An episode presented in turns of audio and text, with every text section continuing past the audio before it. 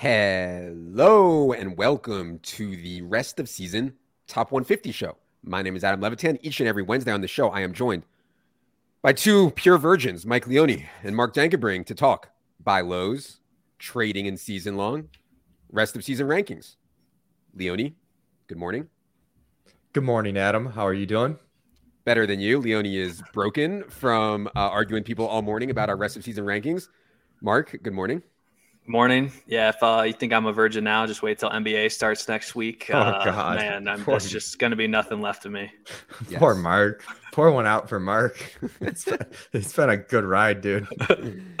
Each week, of course, we do do our rest of season top 150 rankings. We put a ton of work into this. It really is.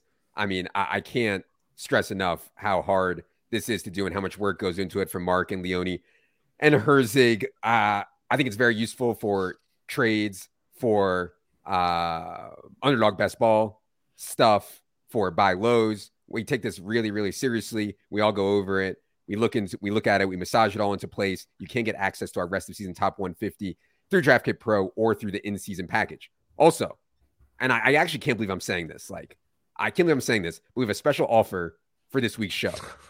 If you have a potential trade or other move you are considering on your season long team and want our input, we will answer it.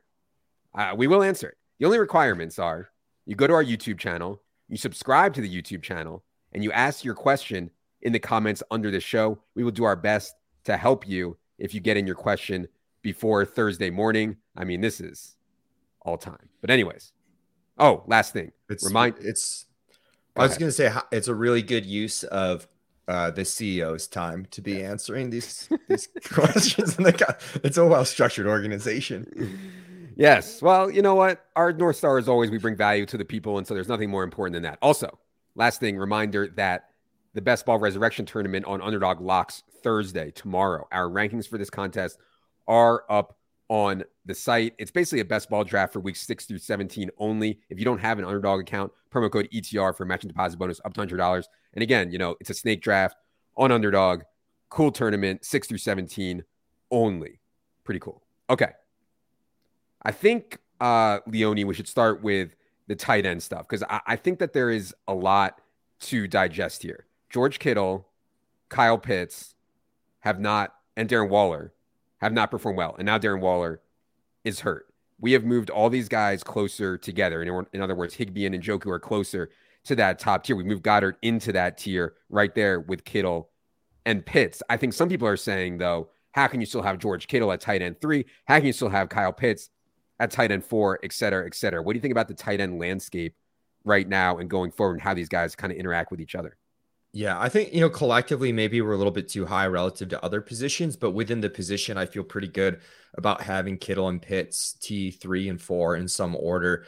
Uh, you could make the argument for Goedert there. Uh, Waller, I want some some clean bill of health before I feel more confident in him. But basically, the tight end position, and this is why you know tight ends like outside of the very top are always risky bets, is the floor is really bad week to week. Almost no matter who you are, the floor is bad, and we've seen some other tight ends that were drafted later thus far through five weeks show better floors than Kyle Pitts, than George Kittle. And I think people aren't understanding why we would have a gap in the rankings when the floor has been the same. But the reason is when you look at what's going to really impact your season, you know, it's not that, you know, maybe Cade Otton got you nine points and Kittle got you seven one week and that was frustrating. It's George Kittle drops a 40 burger for you in the playoffs. And we've seen the San Francisco 49ers since they switched to Jimmy Garoppolo. They're neutral in terms of pass rate over expectation. It's a really condensed offense. So I think Kittle's going to have some really big spike weeks. And those spike weeks are going to be really meaningful. You know, they're going to be much more meaningful than what other tight ends behind him might do, even if the floor week to week is the same. There's also contingent value on a guy like Kittle, where if anything happens to Deebo, to Aiyuk, that condensed passing tree gets condensed even further. So I'm I'm really in on Kittle rest of season, but Kyle Pitts missed an entire week. He's still second in the entire NFL in tight end air yards. Uh, he has a skill set and uh, you know a usage opportunity that other tight ends simply don't have. And you know Atlanta's pass rate is absolutely an issue. I don't think it's possible for them to keep throwing only 25 times a game though, but we'll see. I mean, people are like, "Oh, should I bench Kyle Pitts for Taysom Hill?" I, you know, and, and stuff like this. I, I, I get that, and I get that Kyle Pitts' floor is really low and Taysom Hill's floor is really low. I think Taysom is a unique case because you saw the ceiling that he can have. It's just really hard for me to pull the trigger on Taysom Hill in one week he could play two snaps, et cetera, et cetera. The, on the uh, Goedert one was the one we moved up. I mean, Goedert was the one that we moved up the most 16 spots on Goedert, Also Njoku, 24 spots. I mean, Goedert is very, very talented player that they are running screen passes to, that they're running screen passes through. And if anything were to happen to DeVonta Smith or AJ Brown, I think Goedert's role would expand pretty well there. I, I do just want to comment. I, I, would hold the guys like Pitts and Kittle. You know, I definitely wouldn't sell low. Like Leone said, it's kind of been worst case scenario, and it it can only go up for here from here. Uh, and then if you are trying to buy a tight end, I think David Njoku is interesting because he's had a route uh, run a route on over eighty percent of dropbacks in the last few weeks, and we'll get Deshaun Watson back for the fantasy playoffs. So I think you know if you're kind of buying high on any of the tight ends, I think yeah. Njoku is the one for me. Yeah, I love Njoku. I just I don't think anybody's selling Njoku right now. Like at the yeah. tight end position, he's been so so so good. I think it's gonna be hard to find someone. But if someone does want to get rid of their Njoku, maybe they have some like Andrews and Njoku team or a Kelce Njoku team. Maybe you could do it like that. Uh, I want to talk about Josh Jacobs and a couple other running backs for a second here, Mark. I mean we moved Josh Jacobs up significantly, 24 spots, 36th overall. His role right now is among the best in the league, and he's playing at a really high rate, at like really high level, one of the best in the league. I think people will say, man, you guys could even have Josh Jacobs even higher than 36 overall. What do you think about that, Mark? as you said, his role is extremely elite. Uh, he has 79% of the Raiders' team rush attempts right now. Only Jonathan Taylor has a higher mark among running backs, and no other running back is over 75%. So just getting so many of the carries there. And, you know, coming into the season, we were worried that they drafted Zamir White. Obviously, Josh McDaniels coming over from New England. They typically run a committee approach. So we were worried about a committee, but it really hasn't been that case at all with Jacobs. Uh, he had one target in, in weeks one and two and, uh, and then, but since then, he's seen a 15% target share over the last three weeks, which is also pretty elite among running backs. If we just looked at the whole season, 15% would rank seventh among all running backs. And then he's also fourth in the NFL with 11 carries inside the 10. And no one else on the Raiders has even attempted a rush attempt inside the 10. So that goal line role is, you know, all to Jacobs. So pretty much every every box you can check with Jacobs at this point uh, you know, is there with the goal line role. He's getting more involved in the passing game and then just, you know, pure volume as well. And as you mentioned, he's looked great. He has the third most broken tackles in the league. So, um, you know, I, I, think Josh Jacobs is is right there on the RB one conversation, and is just a yeah a great back moving forward.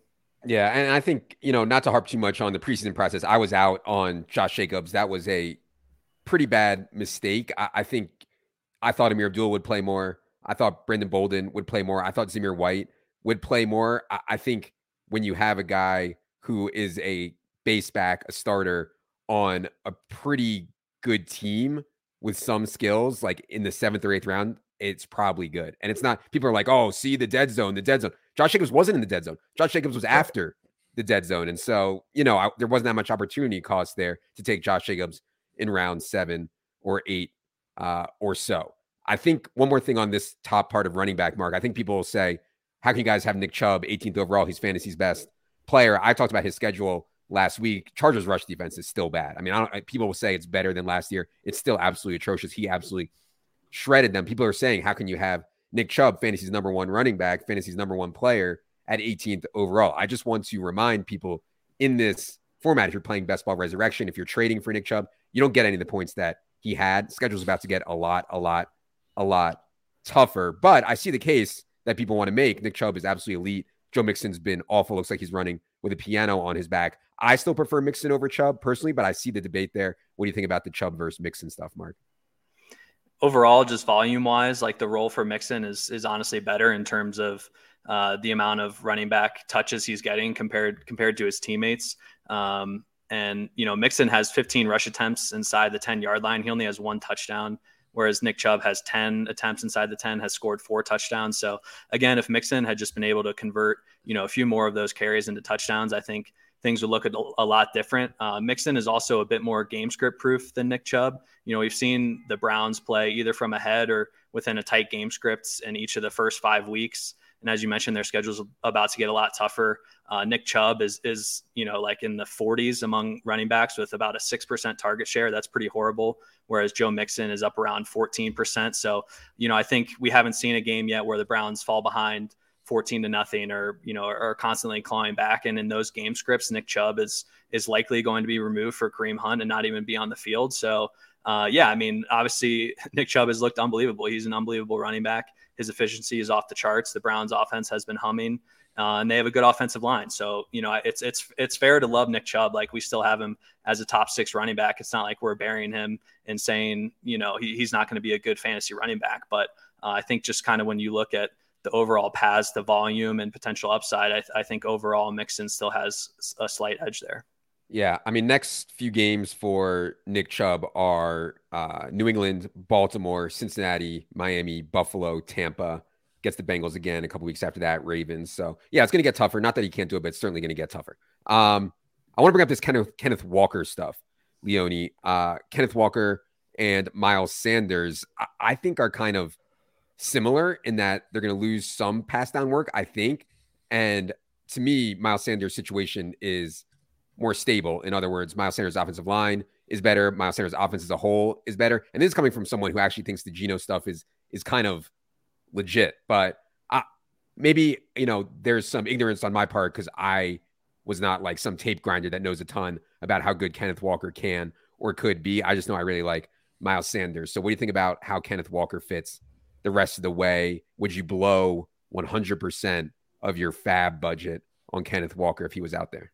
I would blow 100% of my fab budget if Kenneth Walker's out there, but you know, Mark's chuckling because I've been on Kenneth Walker since the preseason and honestly, it could not have broken any better for Kenneth Walker. One, the offense actually, you know, not only is not atrocious, but somewhat good so far under Geno. I think that regresses some, but it's obviously as bullish as you could be on the offense. And then you know, you get injuries to both Rashad Penny out for the year, and then you've got an injury to Travis Homer as well, which helps. They dialed up some pass plays for Kenneth Walker when he was playing sparingly behind Rashad Penny. And I'm just like a little bit more into these backs that can be hyper efficient in today's day and age. And to talk about Nick Chubb, we were kind of joking on Established a Million that Rashad Penny was mini Chubb. I think Walker can step in there. We saw the long rush for a touchdown last week. I think we're going to see him at like five plus yards per carry, but it's certainly a bet on efficiency.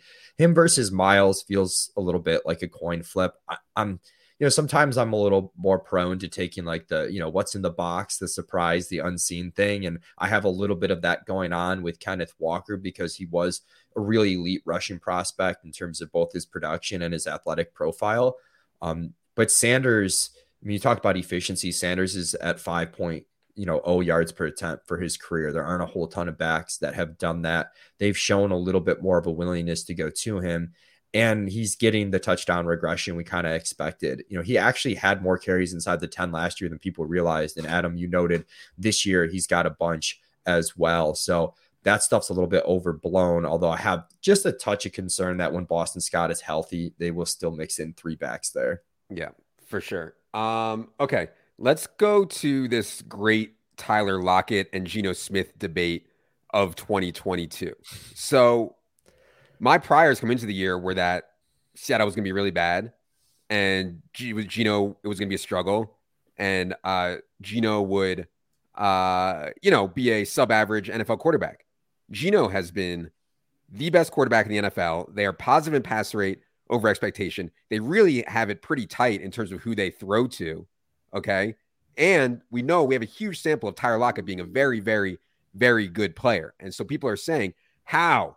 How can Tyler Lockett be the wide receiver 31 with everything that I just said? Mark, what do you say to the people who say we are too low on Tyler Lockett? And then I do want to get some takes here from Leone on Tyler Lockett versus other dusty wide receivers in this range. Well, we'll see if they're dusty or not. But anyways, go ahead, Mark, on the Tyler Lockett stuff.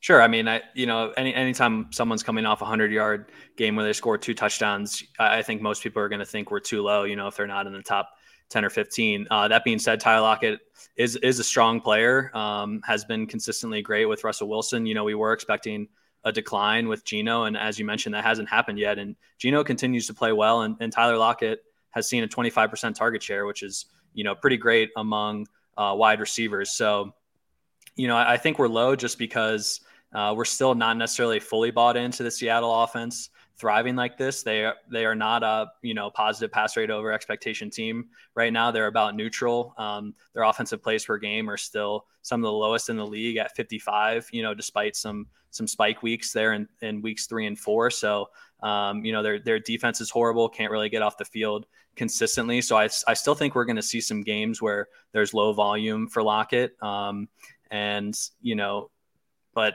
I, I think wide receiver three range is is kind of right for him at this point. We're going to see some spike weeks. We're going to see some weeks where only gets five or six targets and you know catches four of them. So uh, I think obviously we've seen some of the better weeks we're we're going to get out of him from the season, and you know we're trying to take the long approach here and and kind of bake in some regression for a Seattle offense that uh, you know maybe we're clinging to our priors too much on, but. Um, I, I, still don't think they're going to be as elite as they've shown the last couple weeks against the Lions, and uh, you know, obviously outperformed expectations against the Saints. Uh, so it my my counter to to this is that when we have a team with a really bad defense, like Seattle's defense might be just as bad, if not worse, than Detroit, and a good offense. And like I, I think the Geno stuff might be a little bit stickier than you guys. And so if you combine that, a really bad defense with a quarterback who's playing really well and two really good wide receivers, and that's all that they throw to, to me, that's like a recipe for sustained success. I know he just came off 100 yards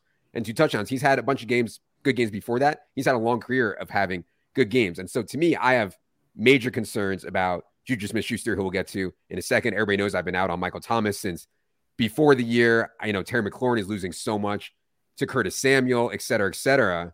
Leone, what do you think about how we have Lockett compared to some of these other guys? And I do want to get into the what to do with Juju conversation.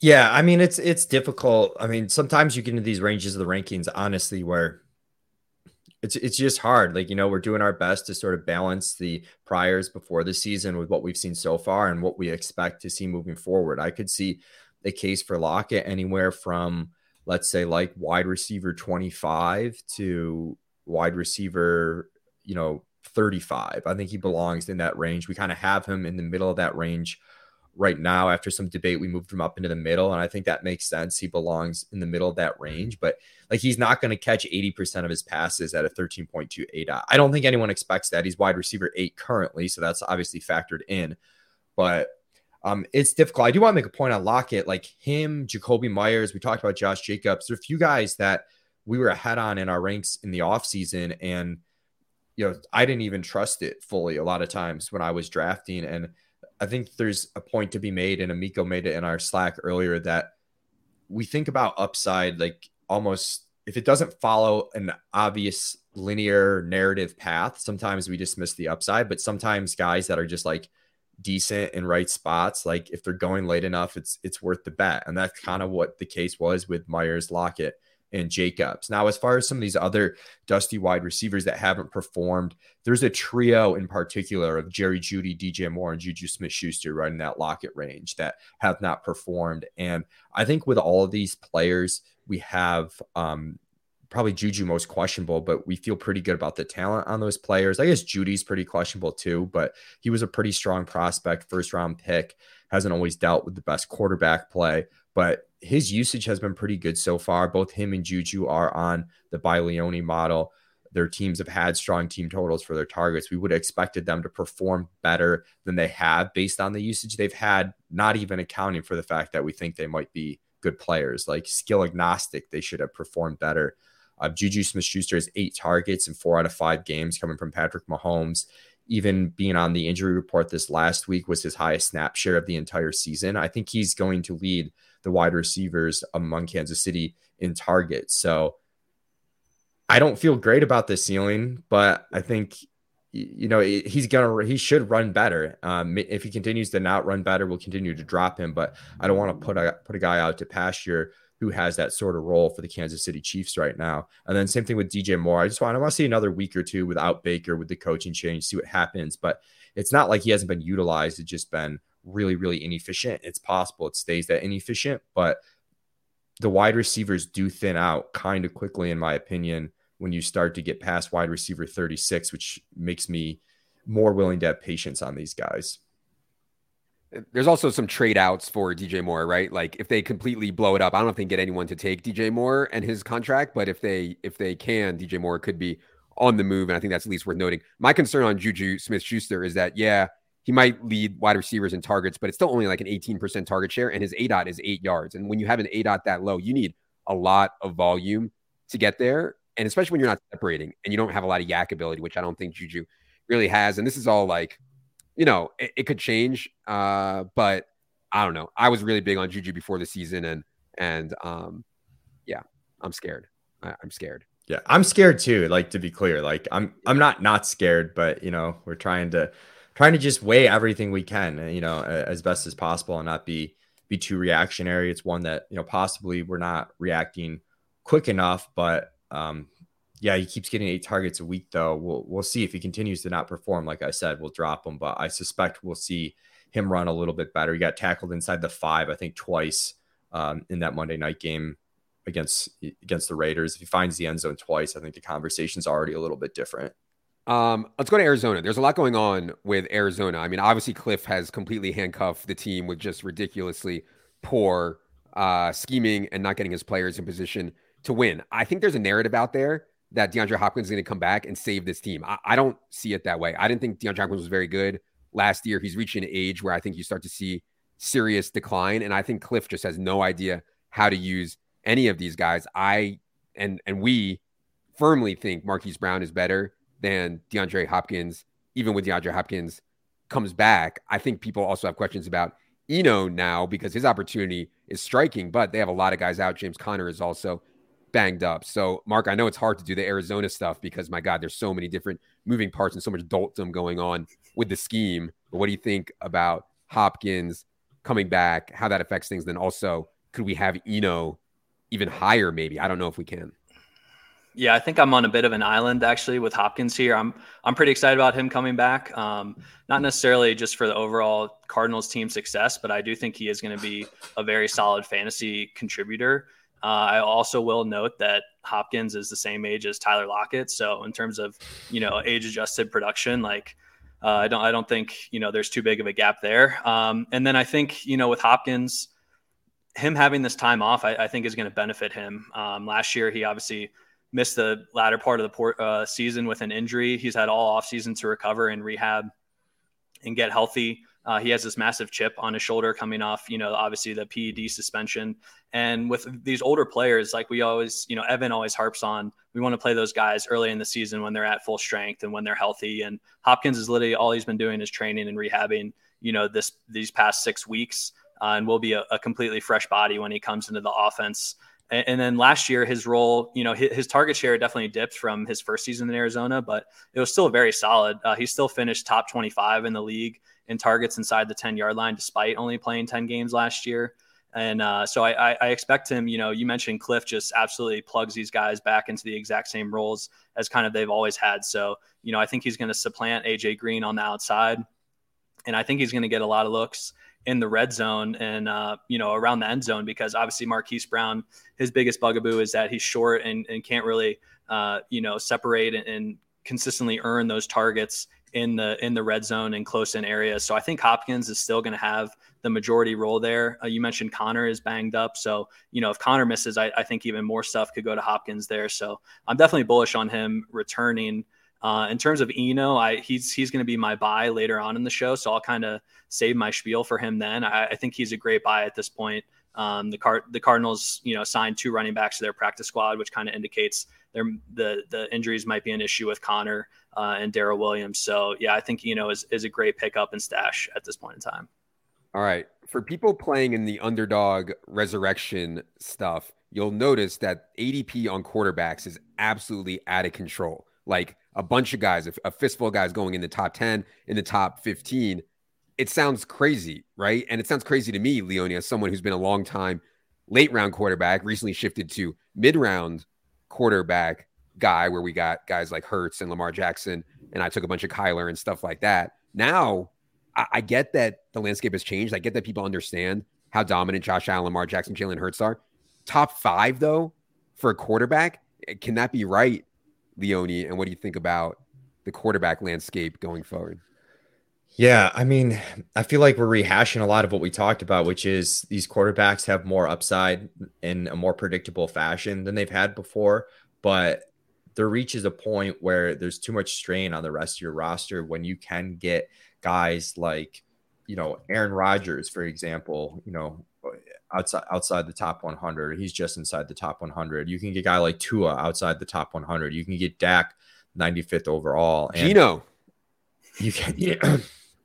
you can take Geno outside the top 100, you know, Goff right around there. You know, everyone's given up on Russ. And you're obviously ceding points at the position, but you have multiple quarterbacks to try and make up for that, which I don't think is the best argument because that's part of the reason you take the elite guys is like, you know, Russ Wilson and Stafford together still like can't equal one of those Josh Allen weeks that we had last week. There, there's just there's a tipping point for everything, and I think the the ADP is too early. Um, I think if you want to reach on quarterbacks, in the resurrection contest. You know, Herbert at 31, Kyler at 41, Brady at 59, Dak at like 95. Like those guys are better bets to me because um, what happens at the other positions is you're taking guys that could be like complete zeros later on in draft. Like, so you start comparing Cooper Kupp to, you know, other wide receiver threes and whatnot.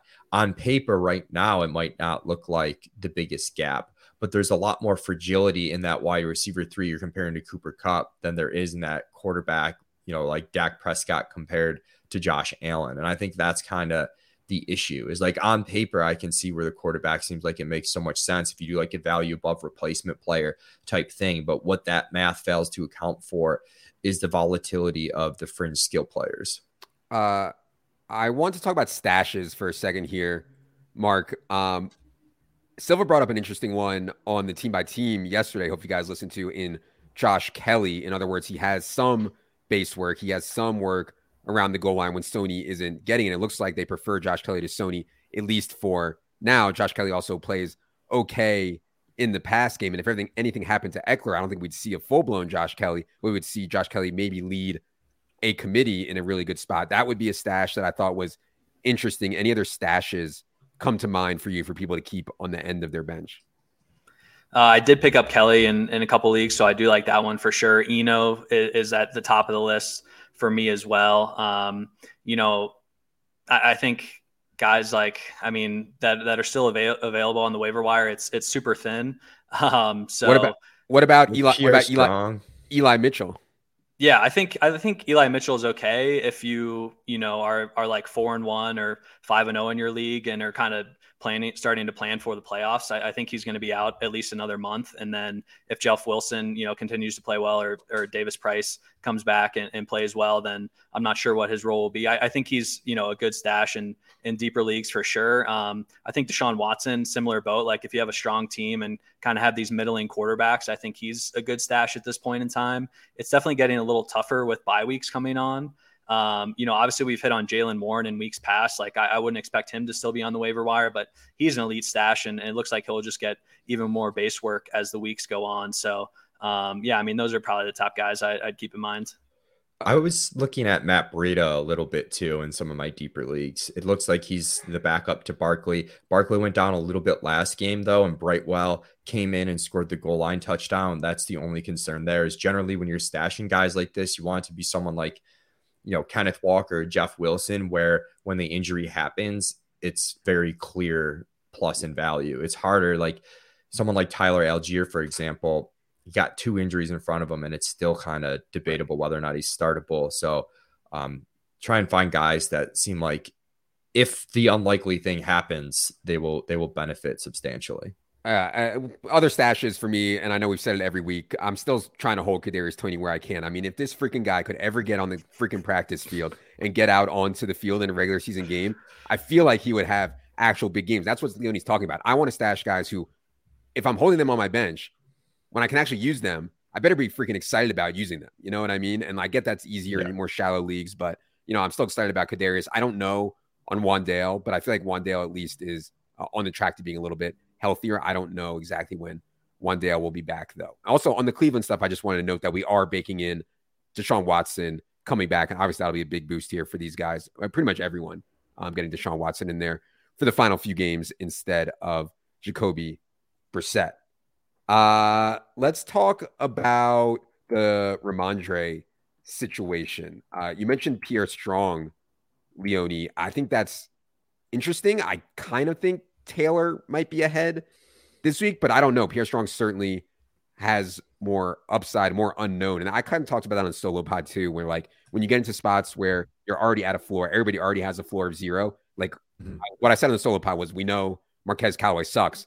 Khalil Shakir could be like the best player in the NFL. We have no idea, you know. And so there was some unknown there that I think should be leaned into. What do you think about the Rhamondre situation, Leone? And I know you mentioned Pierre Strong.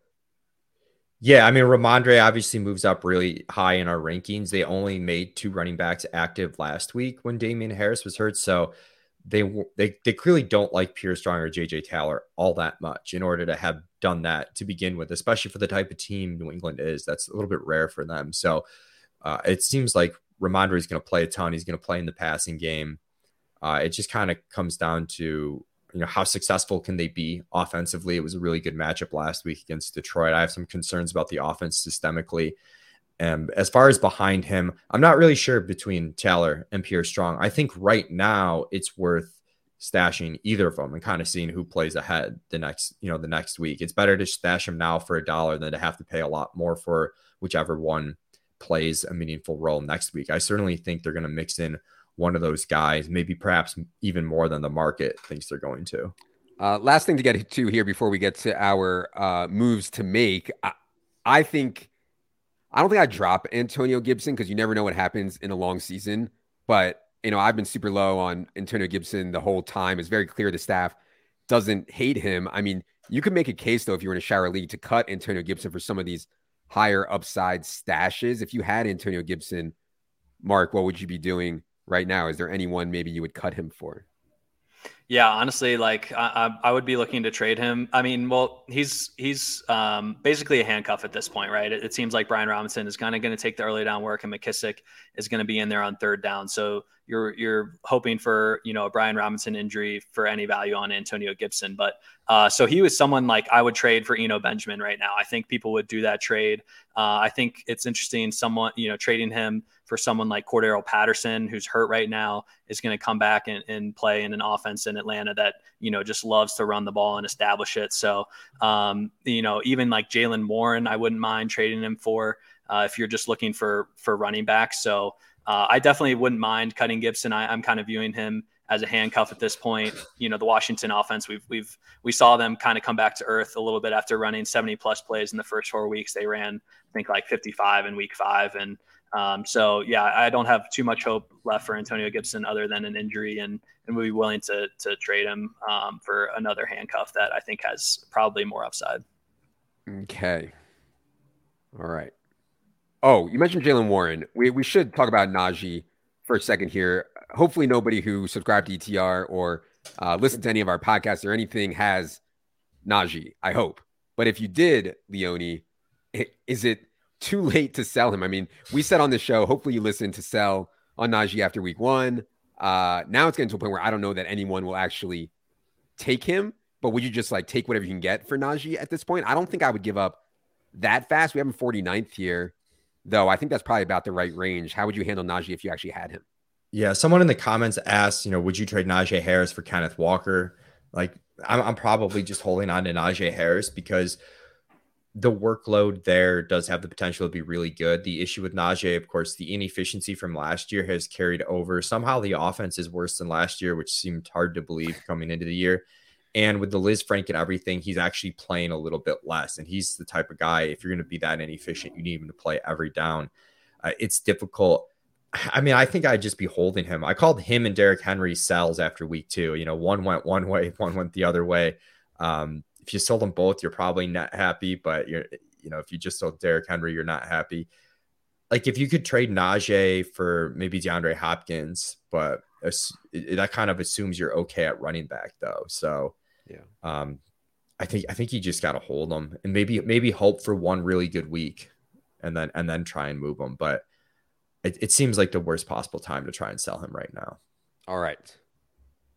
It is time to get to everybody's favorite portion of the program the moves to make, we will each give one move to make. I think we certainly ran hot last week on moves to make. Although the Godwin, I said, I think I said buy Godwin, maybe that was two weeks ago, but now I'm a little worried after you only ran a route on about half the Tom Brady dropbacks last week. I believe uh, Mark had the Gabe Davis and Khalil Shakir buy calls. I think Leone was on Lockett, or maybe it was Mark. I don't remember exactly, but we've been running good on these.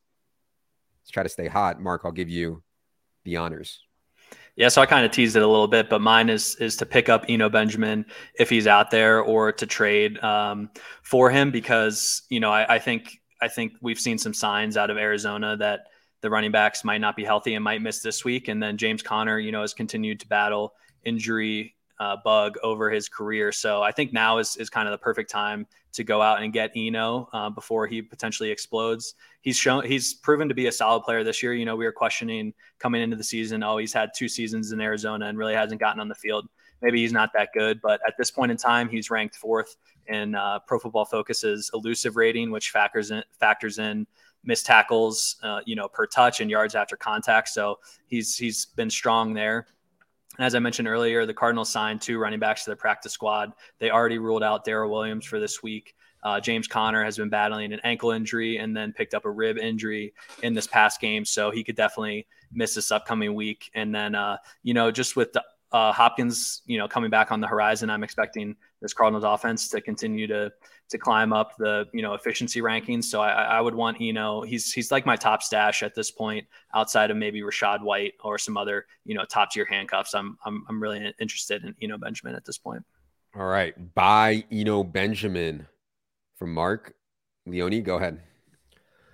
Um, I'll give two. I'll give one real quick. I think if people are panicking on Amon-Ra St. Brown, we still have him really, really high relative to the market. Uh, sometimes, you know, he just clearly wasn't all the way back last week. Um, so I'd look at him, but you know, we hit on the tight end stuff, and I think now's the time to get George Kittle. You know, he has one explosion week, and it completely changes because tight end is so bad, top to bottom, um, with the exception of the very top. That uh, as high as people think we are on George Kittle right now, he has one of those smash games. Next week, they're going to tell us we're too low on George Kittle, and his yards per target since 2018 10.1 9.8 10.1 9.7 this year it's 6.6 i actually think the volumes it's not going to be great but it's going to be good enough. It's going to be commensurate with other tight ends and he has a lot more efficiency upside. So now's the time to get kittle. If you can trade like higbee or something for him i think i would do it for the upside but you know that's that's my take. Yeah and, and, you know, and I actually tweeted about this last week because I actually don't know on George Kittle, right? Like, if you actually told me, like, look me in the eyes, tell me I have a crystal ball, George Kittle is going to have two 30 point games the rest of the way, and the rest are all going to be single digits. How would you value George Kittle? I honestly don't know. You don't know when those two games are coming. You're going to have to eat a lot of single digit games. I agree with you that there's probably two 30 point games or at least 25 point games coming from George Kittle. It's just a really hard thought exercise. I think Leone's point is that most of the tight ends you're going to get single digits from every week. So why not go after the guy who actually is going to get two 30 point games, right? Um, I think is one way. Yeah, essentially. And I also think at, at five targets a game, you know, he's going to, I mean, yeah, they're going to be a lot of single digit games, but yeah. All right.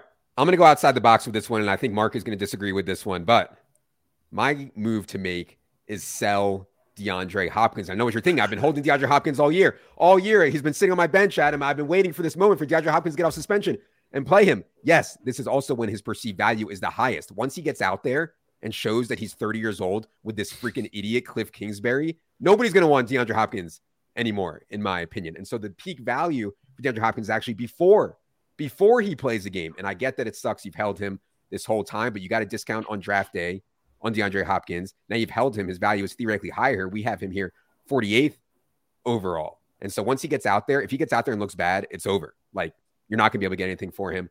If I was holding DeAndre Hopkins this whole time, which I haven't, obviously, but if I was holding DeAndre Hopkins this whole time, I would be trying to sell him now. All right. Hopefully, this was enjoyable and value for all you guys. Again, if you have questions that we did not answer on this show, go to YouTube, hit the subscribe button, leave your question in the comments after this show. We will get to all of them if you post it by tonight slash very early Thursday morning. And then there will be a cutoff. But appreciate y'all being here again. Hit the subscribe button on YouTube. I will be back on Friday night to talk about the week six DFS slate headlined by Chiefs Bills with Silva and Wiggins. And then we'll have Establish a Million with Leone and Dink on Saturday. Four, Mark. Four, Leone. I'm Adam. Good luck, everybody.